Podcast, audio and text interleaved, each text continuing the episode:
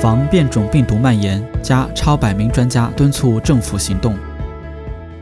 加拿大首席卫生官警告说，变种病毒可能已经在加拿大社区传播。超百名专家近日联署请愿书，敦促联邦政府立即采取行动，保护加拿大人免受国际游客携带变种病毒所带来的侵害。高度传染性的引发 COVID 十九 的 SARS-CoV 二 病毒变种正在全世界传播，一百多位流行病学家、病毒学家、医生、科学家和卫生保健专业人士联名签署请愿信，敦促联邦政府立即采取行动。信中说，令人担忧的变种病毒对加拿大的健康安全和经济构成了危险，现有的旅行和边境限制并未阻止将 COVID 十九 变进入加拿大，降低这种风险的行动迟缓带来的后果可能是毁灭性的。多个司法管辖区已成功封锁边界，禁止变种病毒进入。借鉴国际成功经验，加拿大卫生专家建议立即采取以下行动：一、禁止非必要国际旅行；二、国际旅客抵达后立即进行病毒测试，然后五天后、十天后进行第二次和第三次测试；三、加强检疫隔离措施，并强烈建议在指定酒店对所有来加国际旅客进行强制隔离；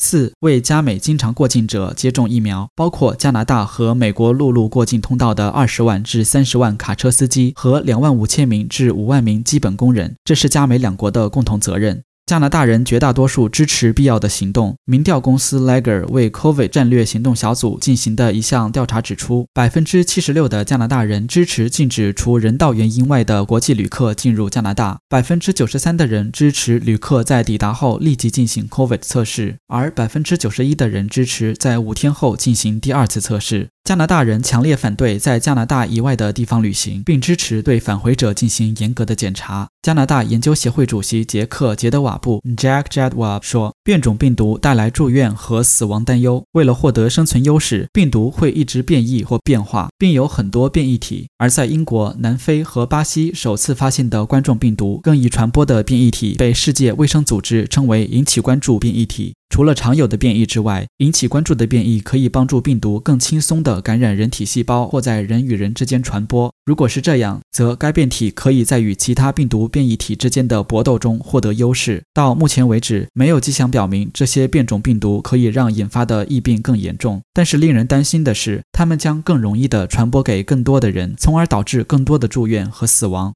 加拿大变种病毒病例情况。迄今为止，加拿大国家微生物实验室报告了二十三例首次在英国发现的 B 一一七 病毒变种，以及二例首次在南非发现的变种。加拿大大多数省份并未对所有样本进行变种病毒测试，只有萨斯克彻温省表示，所有 COVID 十九 测试都将检测到 B 一一七 变体。卫生官员说，病毒传播导致更多的人测试呈阳性时，随之而来的是更多的住院治疗、重症监护和死亡。而且，病毒在世界范围内或特定社区中传播的次数越多，它突变的机会就越多。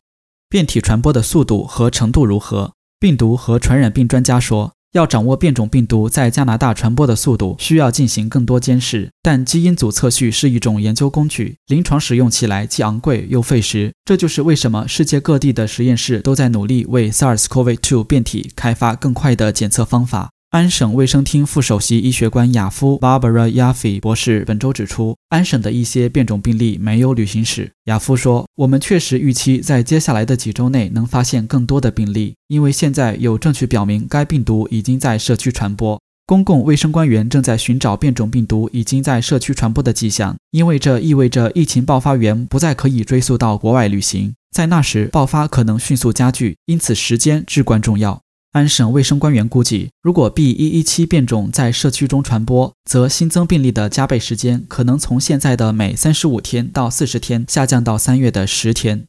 专家关注病毒更多变体。安省伦敦西部大学病理学和实验室医学系副教授潘恩 Art Poen 开发了计算机方法来研究病毒的进化。他说，令人关注的变体显示出比科学家预期更多的变异。潘恩说，我认为令人遗憾的是，我们会看到这种特殊的 B 一一七 变体的出现频率在增加。亚伯塔大学的传染病专家萨克辛格 Lenora Saxinger 博士也正在密切监控病毒变体以及其他防御措施。萨克辛格说，他希望看到加拿大与美国边境的陆路和空中交通管制更加严格，这包括检查以确保国际旅行者遵守隔离法的要求，并且不会在不知不觉中携带这种感染并进行传播，以及卑诗省已提出的跨省旅行禁令。他认为限制这些变种病毒携带者进入加拿大，就像减少了燃烧的燃料，如果没有那么多潜在的火花击中火种，那么就有更大的机会去控制它。萨克辛格是签署要求联邦政府迅速行动请愿书的专家之一。